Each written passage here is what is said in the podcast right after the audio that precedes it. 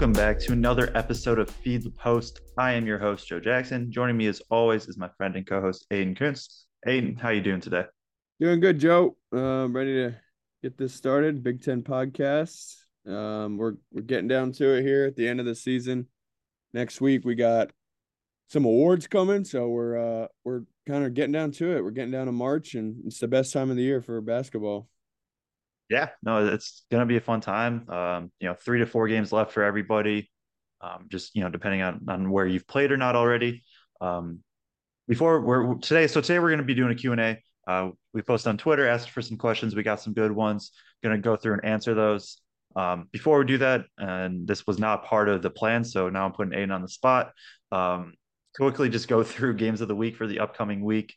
Uh, we're recording the morning of February 23rd. So I'm just going to start Northwestern at Illinois tonight, uh, 9 Eastern. That one's going to be a really, really big one.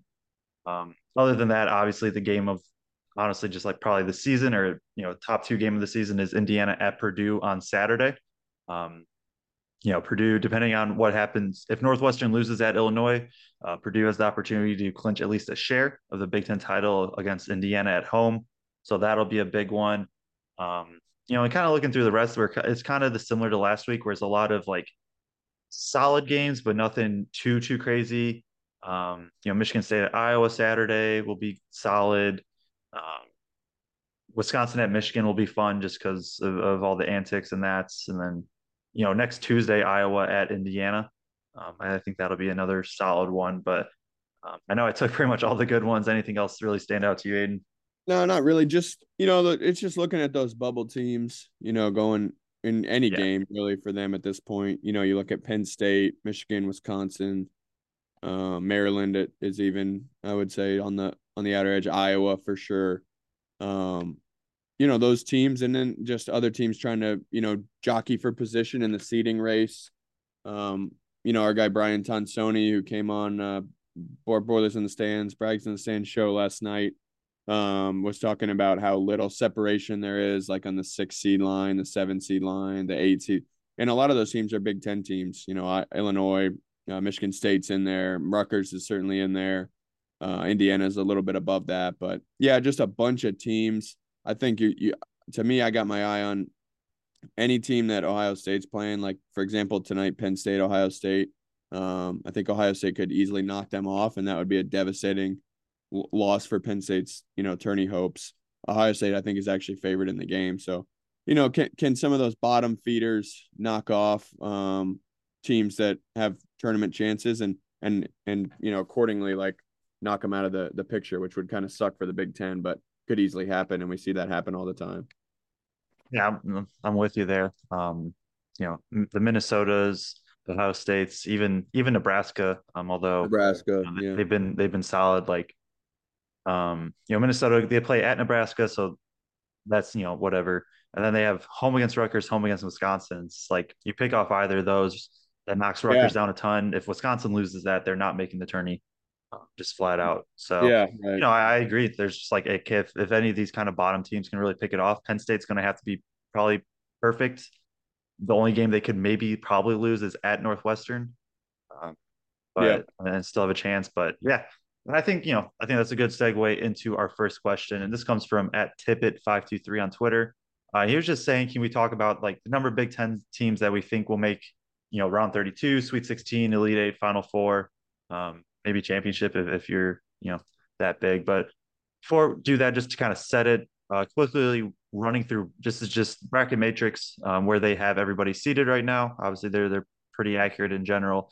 Um, so I'm just going to scroll down and, and call about the Big Ten teams as I see them. So right now, Purdue a one seed, um, Indiana's a four seed, Northwestern Illinois six seeds, Maryland and Iowa seven seeds, Michigan State and Rutgers eight seeds, and then Wisconsin is currently the last 11 seed in. So right now they have the last spot in, um, probably just because they picked up the win over Iowa yesterday. And then you know some bubble teams is um, you have Penn State on the bubble, and I think that is it. I think because I, because I, think I don't think Michigan is is really near the bubble at all. No, um, so yeah. what that's you know one two three four. Oh, Maryland's a seven seed. I, no, I did. one, two, three, four, five, six. That's like eight Big Ten teams in, and then one on the bubble, or two on the bubble if you count Wisconsin. So, where do you think? Where do you think? Where's the you know the big talk is always Big Ten fails in March. Um, big Ten doesn't move. You know their style just isn't conducive to winning in March. The refs, you know, destroy the league. Where, right. where do you think? Where where where are your hopes or um, thoughts for these teams going into March? Yeah, I mean, I think I certainly think anyone can make the round of 32. Uh, the matchups aren't going to be anything crazy. Like I have, I was talking about Brian Tonsoni. He runs at Delphi Bracketology locally here. Like some of these matchups, you look at like Iowa could easily beat Auburn in the 8 9 game. You know, Rutgers, FAU, and then that's a game that Rutgers could win in the in another 8 9 game. Obviously, Purdue getting a 16 seed likely or a 15 seed. Um, you know, Indiana playing Iona, like that's a game they should win. Northwestern, West Virginia is a kind of a 50 50 game, I think. Um, you know, Illinois playing would play Boise State in this bracket. Um, Maryland would play um, Pittsburgh, so that's probably a loss for Maryland. But you know, I think a lot of those teams would have a good shot to win the first game. Um, so put a number on it. Uh, what do we say? I mean, every team that makes the field, so seven or eight. You know, um, whatever the case may be. I think to make the Sweet 16, um, boy, I could see Indiana doing it. I certainly could see Purdue doing it. Um, I certainly could see. I don't know. Illinois is a tougher sell for me. I think they're just too inconsistent. I think they could get hot. Uh, like in this one, they but they would likely have to go through a three seed. So again, you got to look at that. Like that's not an easy game. I mean, even looking at this, I think I would say nobody. Looking at this bracket, I would say nobody makes the Sweet 16 from the Big Ten. Um, even Purdue. Yeah, even Purdue. They have Kentucky or NC State, and I think they would lose to either of those teams. Um, that... Indiana would lose to UConn, I think, and I think Illinois would lose to Kansas State, and Michigan State would have Houston. So yeah, I mean, it's pretty brutal. Like if if it breaks this way, our guy Coach Tonsoni is has it pretty rough for our, the Big Ten teams. But yeah, like there's a chance nobody makes the Sweet 16. I think. I mean, matchups wise, but then you could look at it and go, okay, Purdue gets, you know, Rucker, you know, FAU in the eight nine game, then they're probably going to win that. But the problem for Purdue is that all these other Big Ten teams are going to be eight nine games, and they're not going to want to make that. You know, they're not going to want to make another Big Ten team uh, facing in the same bracket as Purdue, uh, at least for the re- round of 32. So they're likely going to end up with a, a faster paced team, a more difficult team, a Texas A&M, a Kentucky, and NC State, uh, one of those teams. So Purdue's kind of on thin ice there. But yeah, I, I, I think certainly Purdue can make the Elite Eight. IU, I think, has a, would have an outside shot, but they'd probably have to go through a one seed. Uh, but yeah, I think Purdue's really the only team that has a chance to make the Elite Eight or the Final Four as currently constructed. Maybe you could argue Illinois. Maybe you could argue Michigan State gets on a heater. Uh, maybe you could argue Indiana, but that's that's to me that's kind of how I see it playing out. Yeah, I'm.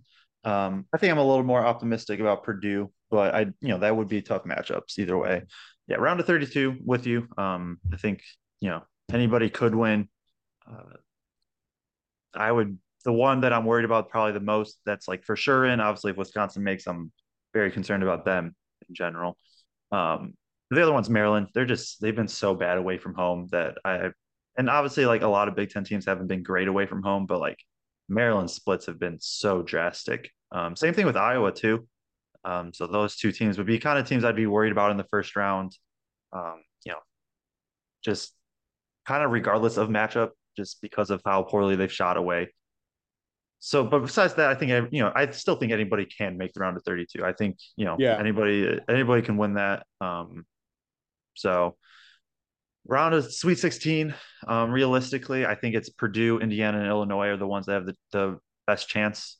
Um, like you said, Illinois streaky. So I, I don't know, you know, like they, and that's part of why I'm picking them is they're streaky. And so like, if you get two really good, if you, I'm still under the belief of like, if you get like a really good Illinois game, like their best is still, you know, top I think if you put everybody's best up against each other, I would say Illinois' best is a top 15 team in the country. Um, something in that area. I like I think when they're clicking, it's they're really, really tough to beat. Obviously, it's just not always there. So Um, and that does need to be taken into account. Indiana, I think, you know, they they have Trayce, who's a dynamic big. Um, you know, he plays with a lot to his back with the basket back to the basket. Jeez. But he also can face up. He can kind of take guys off the dribble. He can rebound and go. Um, and so out of like this Big Ten mold of bigs, he's kind of unique in that he does play more of a forward type. Um, and then I just, you know, I think Purdue, I think Purdue, regardless of matchup, like should make the Sweet 16. Um, I, I think it'll be a lot tough. You know, there's definitely really tough matchups. Um, but I, I, think at the end of the day, they're going to be more talented than basically any team they face.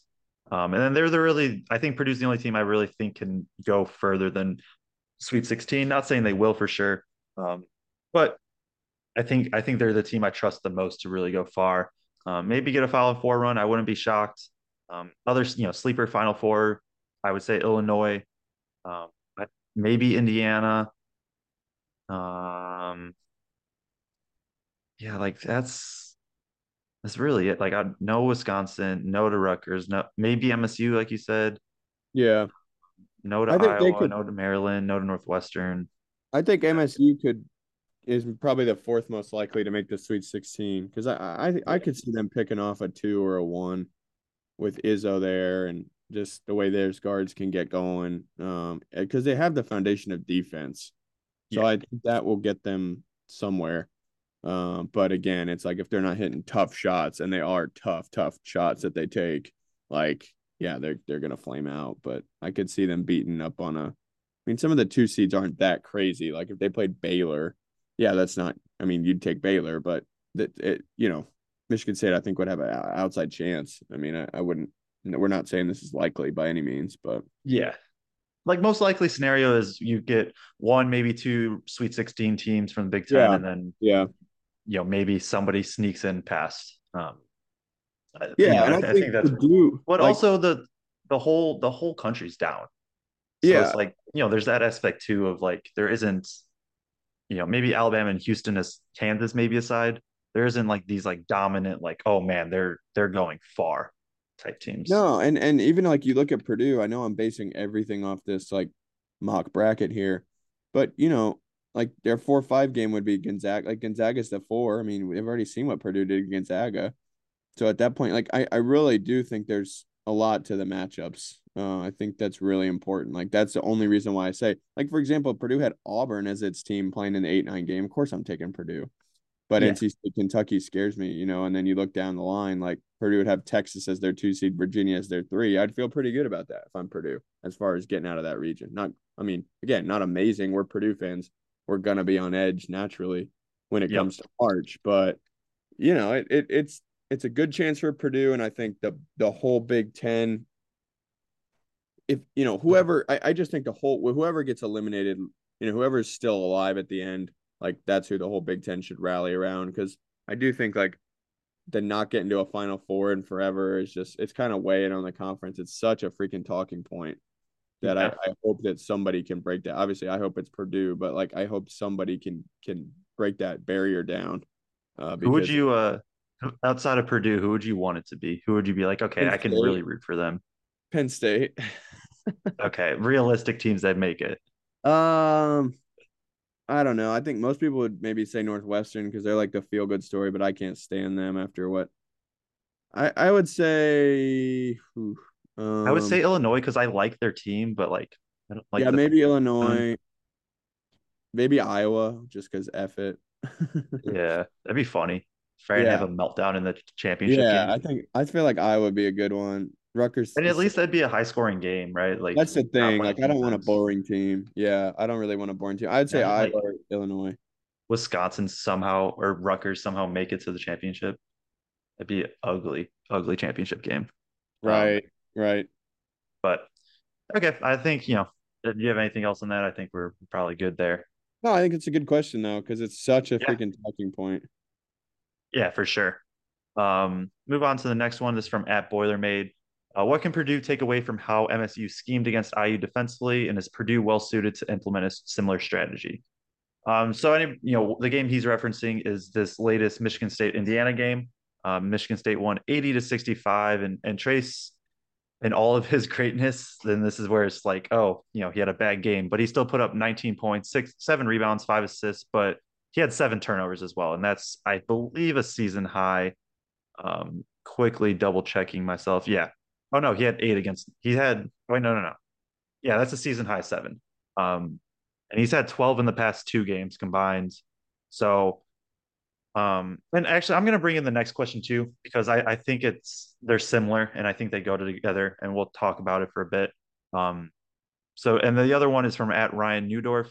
Does he does TJD have enough in the tank for March? And so I think that's you know kind of going back to the MSU thing is MSU they what they did schematically is they started out doubling Trayce, right? They doubled on the catch. Um, probably because of you know what Trayce did to him earlier and what Edey's done to him. It's like okay, we just have to double on the catch, and then Trayce just tore him apart passing, um, kickouts, you know, spinning away from the defense didn't really matter. He he just he got what he wanted.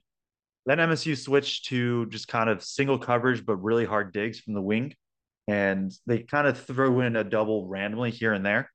Um, and I think just all of the the mixing in messed with Trayce um, a good bit he didn't quite know what he was doing um, at times, or like he wasn't as confident in what he was doing. There were still some times that he just caught and spun away from all the defense, and it didn't matter, and he scored. Um, but he was less decisive, and just I think that caused a lot of turnovers. The passing wasn't on point, like we've seen from him. Um, you know, few passes just kind of over guys' heads, things like that. But I think it relates to the other question of just like I think Trayce was just gassed, um, to be honest, and I think we're starting to reach that point. He's averaging I believe 38 minutes per game in Big Ten play. Um, since so since January 31st, which was their at Maryland game, they played one, two, three, four. They played seven games. In those seven games, he's played 38, 39, 39, 40, 39, 37, and 35 minutes. Um, he has not played less than 33 minutes this in the year of 2023. Um, and on top of that, he has what he has the like third highest usage rate in uh, Big Ten play. He's playing the second most minutes, I believe, behind Pickett would be my guess. Uh, don't have that up purely in front of me. So yeah, you know the minutes are starting to wear. Like that was um, at Michigan State was their third game in seven days. Um, so there's that aspect too, and I, I think he's just starting to get gas. Plus MSU did a pretty good job, I think, of mixing stuff in. Um, but if MSU and IU were fully like fresh, then I, I don't know if Trayce has that, you know, poor of a, a passing game. Yeah, and I also think you could see him kind of laboring, like he wasn't getting up off the ground uh, nearly as as effectively as he has in the past.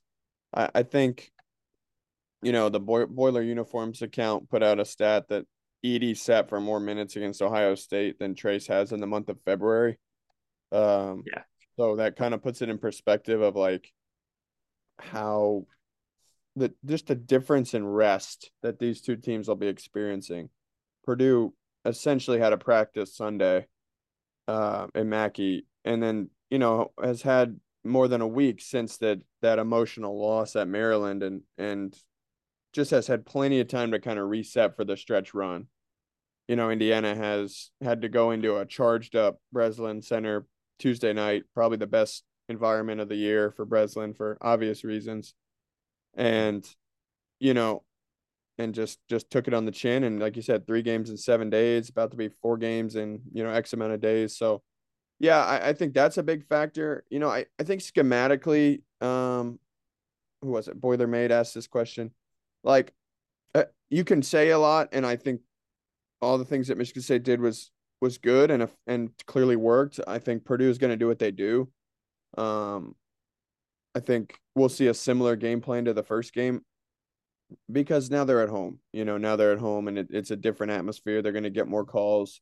There's going to be less, uh, you know, momentum changing plays with the crowd. I, I think when when Edey's in there, I think probably Furst will be on him to prevent the the pick and roll lobs that we saw last year in Mackey. And then I think they'll bring the double occasionally. Maybe they'll let Furst play one on one. I mean, that could be an adjustment. Maybe they they're kind of random with the double, but again, Painter goes by his defensive rules. He said that over and over again, and his rule is to double the post. That's no matter if it's, you know, Paul Mulcahy down there or or Trayce Jackson Davis. So Uh, I would expect yeah. Edey to come on that double.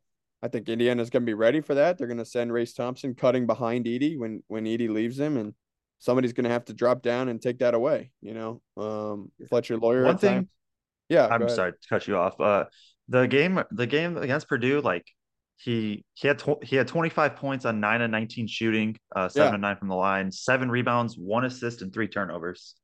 And like for how well he's playing, like maybe you if you're Purdue, you want him to stay closer to 20 points, but the rest of the stat line you take. No, I think you, I think you take that, especially at Mackey. Um, you bank on Hood-Schifino not hitting shots on the road, which he hasn't done all year, uh, really at a at, at the same rate that he has, you know, in, in in the friendly confines of assembly. And you know, you make him take his normal tough shots. You chase him over the top of those that Chicago action and try to get him to take a tough shot. If it's if it's anyone but Hood-Schifino, maybe Edey takes one step up, you know, because guys like Galloway hurt them in the first game of like using all that space Edey's giving. Hood-Schifino, I think, is just comfortable enough where he's just going to pull it. Um, so I don't yeah. know if they want to do that. I think, like you said, um, you know, Trayce missed some shots. They forced him into some tough hooks. Uh, the problem came at times when Edey would leave and then he was out of position to rebound. And so that that would be my concern based on the first game. Um, and I know we're not really I'm not really answering your question about MSU. I'm answering more about what adjustments I think they'll make. Um, you know, I think Edey's just got to either go or don't. You know, either either smother Trayce or or or stick with Race. You know, and let Caleb handle him because it, it you can't be in the in between in the gray area. And now either Trayce is still getting a decent look off, or and now you're out of position to rebound. So either make sure he's not going to get a shot off completely, or or you know let Caleb handle him one on one. I think would be my just uneducated opinion, you know, of, of what to do on that. And then I think, like I said, Fletch can come down, tag, take away race. It's not like race is some crazy athlete. Um, you know, take that away, knock it away if if Trayce tries to make the pass. You know, again, it's like with, with players like Trayce, you're never gonna have an easy solution. Um, it's it's yeah. all about what can you do to limit them. You know, I think as a coach, you look at like okay, what can we best do to, you know, make it difficult on them? Um, they're still going to get theirs, and we can't overreact. I don't think when they when Trayce gets a couple buckets on Furst or hits the hits a pass out of the double and scores. And I don't think Painter. I think Painter's so good about not overreacting to the the game, trusting your game plan, sticking with your process, believing that in the end it will work out and win out. And so far, obviously, it's done that well for for Purdue. So yeah, no, I, I think you hit on a lot of good points. Um, you know, we and we previewed the game a little bit on our last pod for anybody that didn't listen um, or hasn't listened yet. But yeah, I, Trayce is in. You know, I, I think Edey still wins National Player of the Year, Big Ten Player of the Year, all yada yada. Trayce is a top five player in the country right now, arguably a top two. Um, I, I think there's a legit argument that he's the second best player in the country for this season. Um, and so he's in that Edey territory of like you hear coaches be like, yeah, Edey only had like 24 and 15. I thought we did a pretty good job on him today. Um, and Trayce is kind of in that territory too. It's like, yeah, Trayce had only 25, but he only had one assist. So like I thought we did pretty well. Um, and you know, eh, that's just when you're that talented, things like that are going to happen. Um, you know, it'll be interesting to see if he's if if he's um still kind of gassed, if he gets gassed. Obviously, you know, part MSU did run a little more. Um, they haven't pushed a ton this year, but definitely in that first half they were pushing hard um, after some makes and misses. Purdue doesn't. Um, so there's that aspect. And then, you know, I, I, know we're we're at this point we're just more previewing the game than uh answering the question. But you know, there's also the foul aspect of in Mackey fans are, you know, going to be yelling at refs, um, to put it nicely. And you know, it maybe that gets a call against Trayce or stuff like that too. So, um, because then if Trayce, if Trayce, you know, Trayce played 39 minutes against Purdue in game one, like we said, he's, um, I have the stats up now. Trayce is averaging 37 minutes a game in Big Ten play. Um, Jalen Pickett's at 37.8, the only one ahead of him. Just for reference, Edey's only average only averaging 32.5 uh, in Big Ten play. So, um, yeah, it's just it's it's a it's a big workload for him, especially when you know he he has Hood-Schifino who can create, and aside from that, right now nobody else can really create for themselves. It's, it's pretty much all Trayce. So um, yeah, just got to be you know wall him up, give make him make at least somewhat difficult passes, um, and if he makes them, he makes them, and, and you just kind of live with that. So Um, I think we can we can kind of move on to the the next one now. Um, we have a, a three pack from MCASO one two four um, on Twitter. Start with the first one. Um, what does the future look like for Brian Waddell? So he's you know six seven six eight redshirt freshman. Has fell out the rotation pretty early in the year. Um, you know, coming off of the torn ACL from last year when he did redshirt. So, um, you know, what, what are your kind of thoughts on Waddell? Where you maybe see him fit going forward? Yeah, I, I like him. I like him. Um, you know, there's that famous tweet of uh career college basketball points, Brian Waddell nine, LeBron James zero.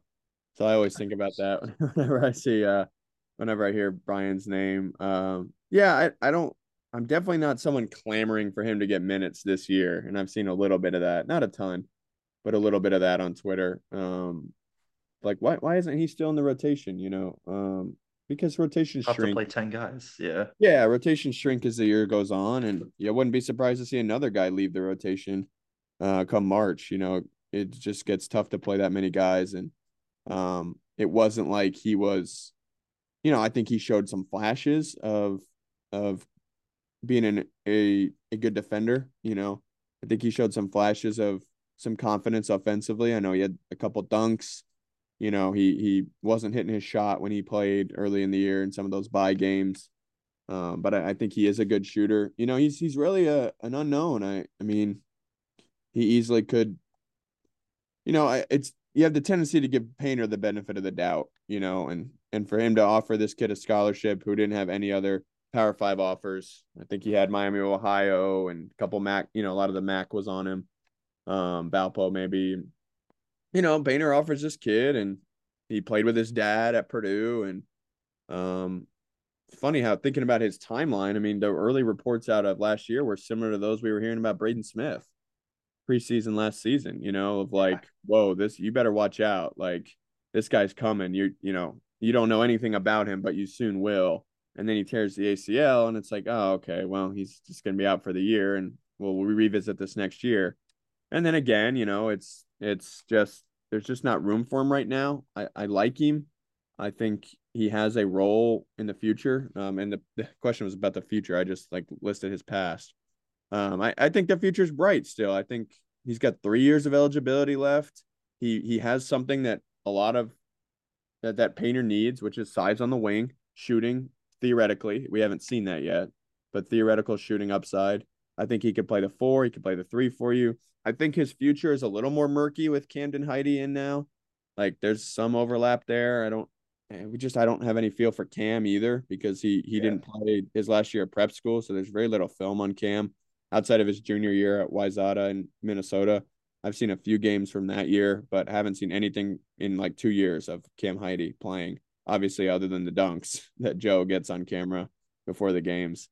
Uh, so yeah, I I don't know. I I'm I'm optimistic for him. I I think there's a like I said a benefit of the doubt thing for Painter that he got this guy. He's going to ultimately be pretty good. But I'll tell you this, like I, they're pretty frustrated. One of the practices I went to, they were really on Brian about not talking, and he's a really quiet kid. And I think they they really are trying to get him to break out of his shell a little bit still. So I wouldn't be surprised if that's kind of a holdup that he needs to kind of get over. Of like, I remember Painter saying you can be a, you can have a quiet personality, um, but you can't be a quiet player. And I thought that was a great line, and and I just think that applies to a couple people on his team. Honestly, um, he had said that about Caleb Furst, and Trey Kaufman-Renn as well. Um, but certainly Brian, you know, that's an obstacle he needs to overcome. You better be able to talk if you're going to play in Purdue's defensive system. So I think that's something to keep an eye on as well.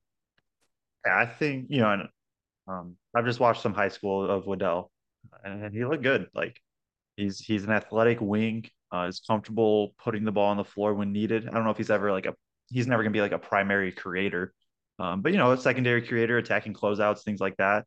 Um, before the ACL, and I you know I haven't seen a ton since then. Like you know he had some juice, some surprising juice bouncing, um, jumping up, and and you know he he posted uh, IU freshman CJ Gunn in the state championship. I mean even this year he had the dunk over Duke um, which, which was fun. Yeah, I don't know. I, I think I think my concern right now is that since that tweet came out of like, you know, last year of like, oh, draft draft, you know, people were coming out like, oh, who's this Waddell kid? I don't want Waddell to be held to that standard. Um, I think if people, if Purdue fans, which to be honest, they probably will because they have a tendency to kind of do stuff like this. Um, if they hold Waddell to this, like, oh, he's a pro type standard, I think they're going to be disappointed. I, and I think, you know, and maybe, you know, he, I think he has potential to be really, really good again. Most likely scenario, in my opinion, is like a solid, you know, um, you know, kind of like a Mason Gillis minutes role, maybe not the exact role, obviously, but like, you know, 15 to 25, depending on game, gives you really good minutes from the wing. Um, he can, you know, I, I still believe in the shot. He, he did switch it the form um, from high school to what I've seen this year, which it's a little more fluid now. Um, so you could be adjusting to that too. Um, you know, I think you know in a year or two, I think he will be a really good player. Maybe starter or one of the first off the bench. Um, versatile, can play three or four, depending on where the ball handling goes. Maybe a two, but probably not. Probably more three, four. Um, but you know, I still have, I still have a lot of hope for him. I, I think he'll I think he will end up being pretty good. So yeah, um, I agree with that. I think he'll end up. we can move. Player. Yeah, yeah. So uh, we move on to the second one, and it was you know where does David Jenkins rank among the surprisingly short list of transfers Painter's got? And, and then before the show, me and me and Aidan were going through, um, and really the only list we came up with for transfers, and if we missed one out of, we just did like the last like five, eight, ten years, whatever. If we missed one, our bad. Um, the only real meaningful transfers we got was Jahaad Proctor, Evan Boudreau, Spike Albrecht, and Jon Octeus.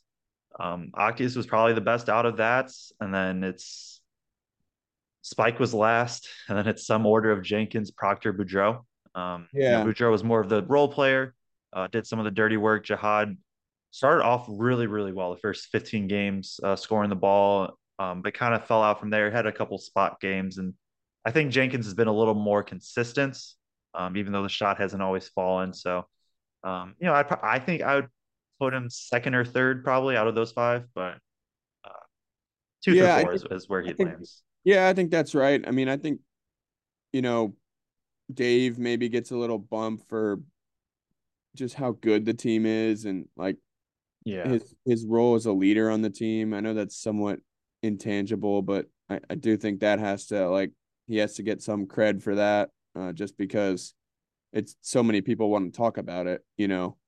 Um, so I would say that I, I, yeah I would say just like you Joe like I, I think he's somewhere in the middle there. Um, Proctor, you know, played on a 16 and 15 team, um, which I think matters. But yeah, I think he was a more high usage player. I also think I'd be interested to see what Dave would have looked like if Braden wasn't what Braden's been. Like if Dave got 20 minutes a game, like what would his I think his production would be pretty similar to a lot of these guys.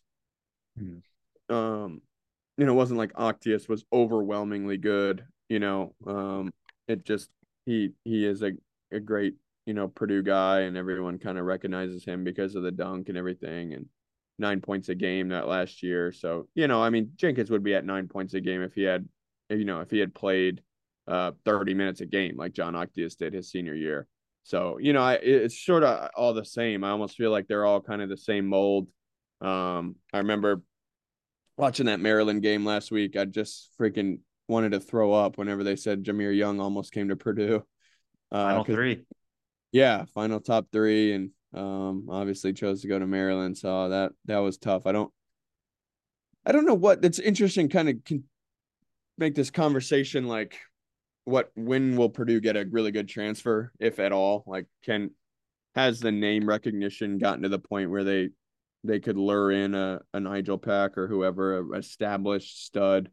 Um, I don't know. I, I think there'd have to be like real like just it, would have to be a kid from Indy, I think, probably, or Chicago who wants to be close to home and mm-hmm. also, you know, gets, you know, likes like wants to play for a winning team. But I do think the cachet of Painter's like a little bit better now to where he could if he wanted to. I don't know that he does want to. I mean, I think it's certainly he takes pride in development and you know homegrown players, but it's just interesting to think about. I think it would probably also have to be somebody Painter was on um, in high school. For sure. I don't know if he's yeah. really going after a guy he didn't recruit much in high school. Um, I don't know. I, I could see coming soon. You know, like I think and, Miami's good, so Nigel Pack is probably fine with his decision in that. Um, and there's the NIL aspect, but I think that becomes more regulated soon, hopefully. Um, in which yeah. case, in which case, like you know, I think these deals still happen, and that's I you know I think it's awesome that the players get paid. Um, but I think it'll be a little less upfront, um, and, and you know you have to go through more avenues, which Purdue has done from the start.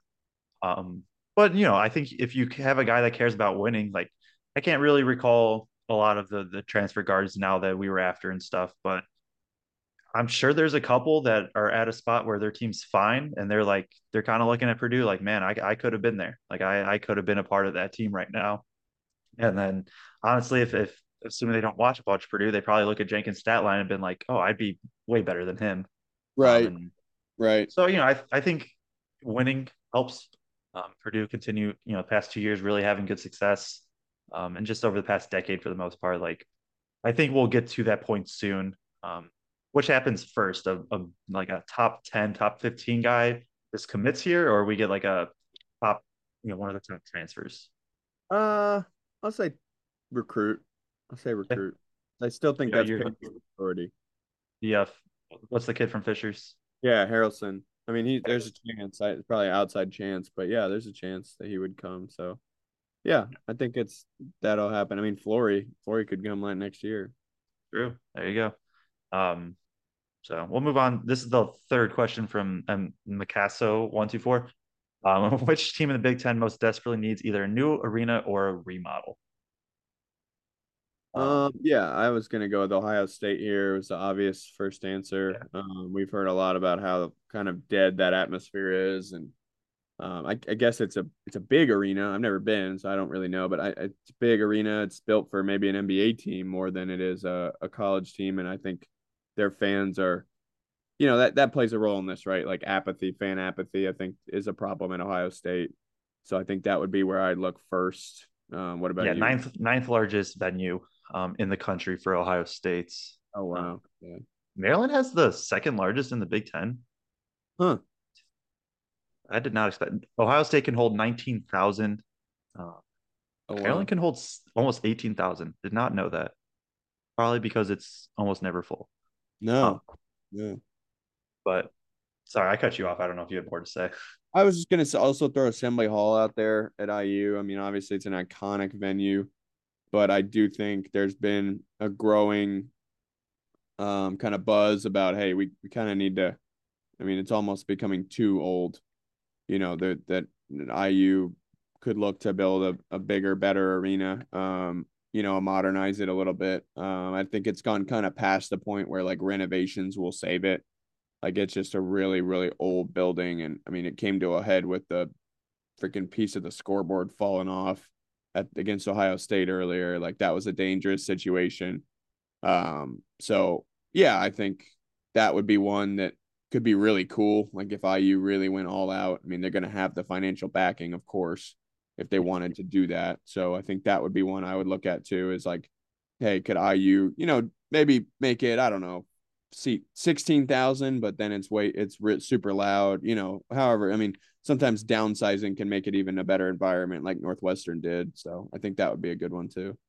Yeah. Uh, I think those are the two kind of, you know, for very different reasons, obvious ones. Uh, Penn State also, we've kind of mentioned like, it's just, they're just another one that's so big. It's just really tough to fill. Um, you know, I think when you have something that big, there's like 16,000. Um, when you have something that big, you have to be a, a dominant program to consistently fill. Like Purdue, you know, it's 14, whatever, 14,804. Sell it every game. It's legit full every game. Um, but Purdue's really good. IU, I, I don't see their stands obviously always, but I assume they're pretty similar this year for the most part of, of pretty much full always. Um, you know, and then Penn State runs into the issue of just it just makes for tough scenes on TV when you just they cut to like the free throw and then it's literally nobody on that side of the court. Um, but you know, I think that's probably the other one I would throw on there. Um, maybe Minnesota, but that's probably just more for Purdue fan reasons of just just get rid of the race yeah. court, just like just bring in some new vibes. Yeah, um, I could see that. But yeah, aside from that, that's probably you know I, I think Ohio State's the best. The Ohio State's the best one in terms of just size, and then Indiana's the one in terms of just like, hey, you have stuff falling from the ceiling that could hit players. So right, right. Um, now we're gonna move on to this is our final question. This is from Waggy CJ. Uh, it says when UCLA and USC join, do you think scheduling with will change in the Big Ten at all? 22 Big Ten games per team, divisions to make schedules more balanced. What kind of happens? Um, I'm going to be upfront. I don't, I don't know is my actual answer. I'm still going to try to dive in, but my actual answer is I have no clue. Um, my guess would be they stick with 20 for now. Um, because I don't, I don't. That's where I just don't know the rules of like, is there a max you can have of conference games? And now, like, if you're doing that, that's taking away some buy games um, for teams to get ready. Because like, you don't think you know teams aren't going to want to give up their you know marquee games. Like Purdue wouldn't want to give. Obviously, they're not doing PK eighty five every year, but like they wouldn't want to give up that. Or I think they're going to Maui soon. Like you don't want to give up those. Um, so uh, you know that's where that I think they probably stick with twenty for now. Um, I do think in terms of scheduling, I see it going to kind of pod. Um, I don't think there's divisions per se, but I, honestly, I think Big Ten probably steals the Pac-12 model a bit, and Pac-12 has the most like aesthetically pleasing schedule. It's you have like you and one other school with which is your closest school to you. So like USC and UCLA are joined, or like Arizona, and Arizona State, Oregon, Oregon State, yada yada. Um, you both travel or stay at home for two games. You're both games that week, and if you travel, say it's Arizona, Arizona State, they travel like to Washington. They alternate like one plays Washington and the other plays Washington State, and then they switch for the the second game in the week. Um, I think I think uh, Big Ten probably goes to something closer to that, especially. I think when you go to UCLA and USC, a team like goes there, you're playing both that week. Um, I just don't see how they they wouldn't do that. Um, and then vice versa. Like if UCLA and USC go somewhere, they're probably playing like, you know, they'll they'll probably get like Purdue and IU in the same week, or they get like uh, Michigan, Michigan State. And I know it's a little tougher. You have like some spread out, but you could pretty much pair it up like Nebraska, Iowa pair up, Minnesota, Wisconsin, Illinois, Northwestern. Uh, you know, then you get the out east schools of Maryland, Penn State's. I guess Ohio yeah. State would have to be thrown in there. Um, but that would be my guess. Is kind of more just pod type scheduling.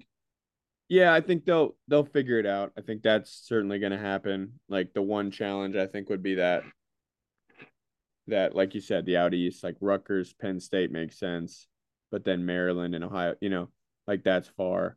Uh, anything to Penn State is far driving wise.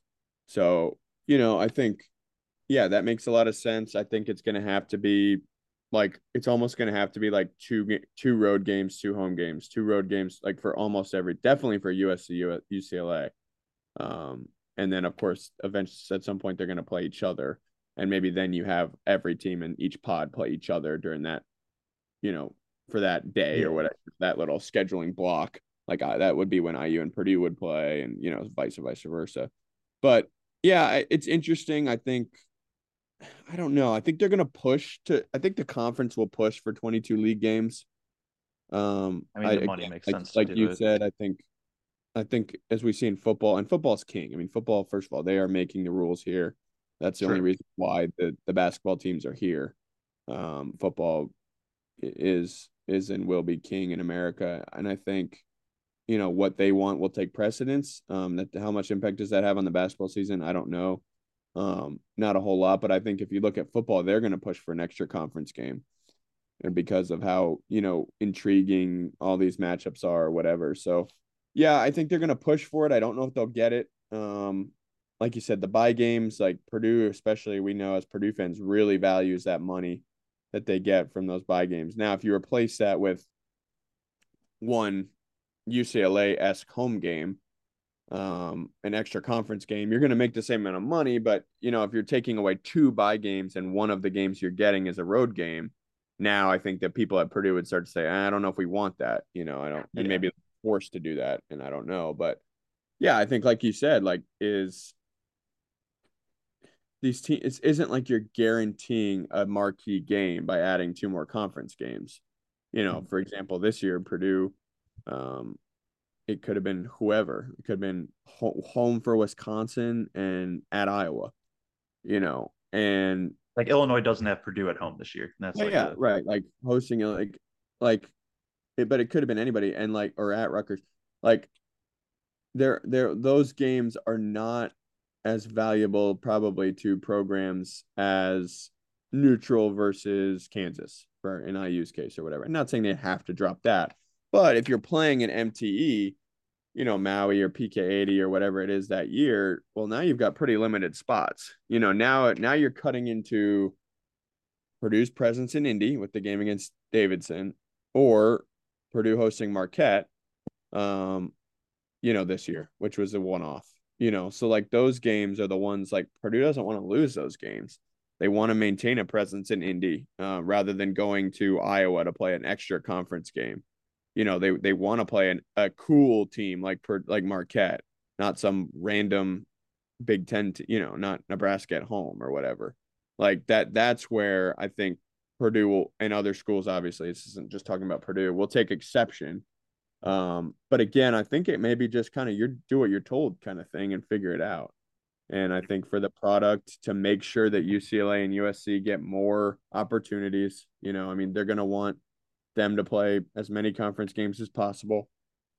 But yeah, I don't know. I, I think it's less important for basketball. Like, who really cares about USC basketball? You know, I, I think they're not a name. UCLA is certainly a name. And when UCLA gets together with the big boys, it will be high level TV, you know, when they yep. play the at IU and Purdue and Michigan and Michigan State, like that will be big time for the league. But ultimately, this is a football move. Um, I, I get there's sort of some sort of parallels with like UCLA being the USC of football. You know, like USC is the dominant football team, UCLA is dominant basketball team, and vice versa. Um, with the like UCLA is not that great at football, and USC is not. You know, I mean USC's been good at basketball, but yeah, I, I think it'll increase the competition of the league for sure. Like I'm excited about that but they're to have a hell of a time trying to figure out the scheduling, especially in the non-revenue sports. I mean, good luck with that. Yeah. You know, and that's I mean, where that's I where I think it hits the most is uh, I don't know what they'll do there. Like I I I have no clue to be honest. Like all yeah, all, all the you know, yeah, non-revenue sports, like you said. So um it'll be interesting. I I'm glad I don't have to figure it out. Hopefully it makes for good basketball. Um kind of you know it's been a transition. I just have a couple of quick hitters for you. Is uh, how surprised is UCLA and USC going to be when they get to Big Ten refing? yeah, probably pretty surprised. Uh, it's going to be a different style, fellas. I mean, I don't know if they're going to change it or uh, what. I mean, Mick Cronin's right at home, honestly. That's true. The, grind it out kind of game. So maybe he'll enjoy it, but I'm sure USC will be, uh, and, and UCLA's players will not be uh, thrilled about it. Yeah. Um, one other one I have is uh, who has who has more confidence in themselves and who's more willing, like who's more willing just to put up a shot when they come in, uh, Pierre Brooks or Isaac Lindsey Ooh, I'm gonna have to go with Pierre Brooks because I've been on him all year as a guy. first, the first possession he was in against IU, left wing three. I yep. don't think he made it. Yep. No, um, he's he's a gunner. I mean, boy, he's just like the embodiment of the kind of guy that MSU has seemed to have a lot recently, and they're not really helpful towards winning, you know. Yeah, no, when he played four minutes against IU, got up a shot, played 13 against Ohio State, put up three, nine against Maryland, put up two, six against Rutgers, put up two. Um, and then he had some more consistent minutes from there. And uh, there's only one game he has not put up a shot, and that was when he played three minutes at Illinois. So, um, yeah, he, he puts him up. Even but Isaac Lindsey, I don't know if you were able to watch uh, Iowa Wisconsin yesterday, but yeah, I did. I pretty early, second or it had to be second or third possession he was in, just gets swatted corner three. Um, yeah, but yeah, yeah, no, that's um, I'm trying to think. Was there was there another one I had? I forget.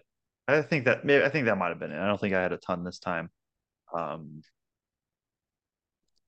yeah, no. I, I, I, do you have anything else? I think I, I think I'm good from here. No, I think it's good. Like, thanks for the questions in the mailbag. Um, we appreciate it. Uh, we we want to do more of these, like, kind of periodically. They'll be they should be really good in the off season, uh, when we're searching for content a little bit here. Uh, so kind of feel free to ask whatever questions. I mean, they don't have to be can be whatever, you know. So uh, and we'll answer. We'll do our best to answer it. So uh, thanks for submitting those questions, guys, and and hopefully we can get some more the next time as well. Yeah, no, we appreciate everybody submitting questions. Um, yeah, especially in the off season. Um, you know, yeah. think maybe do like a team by team kind of preview. So maybe get some questions for each team and stuff. But as of right now, we're focusing on how many teams can finish with a 12 and 8 record in the Big Ten because it could be a lot. Um, still two, I think there's still a scenario where number two through number nine all finish at 12 and 8. So, um, you know, we appreciate everybody tuning in, submitting questions. Uh, if you haven't listened, we have, you know, we did have the IU preview um, for our last episode, the Purdue IU preview. So make sure to go check that out. Check out our interview with Zach Edey on Brags in the Stands on YouTube, um, part of the Boilers in the Stands part, uh, network type thing.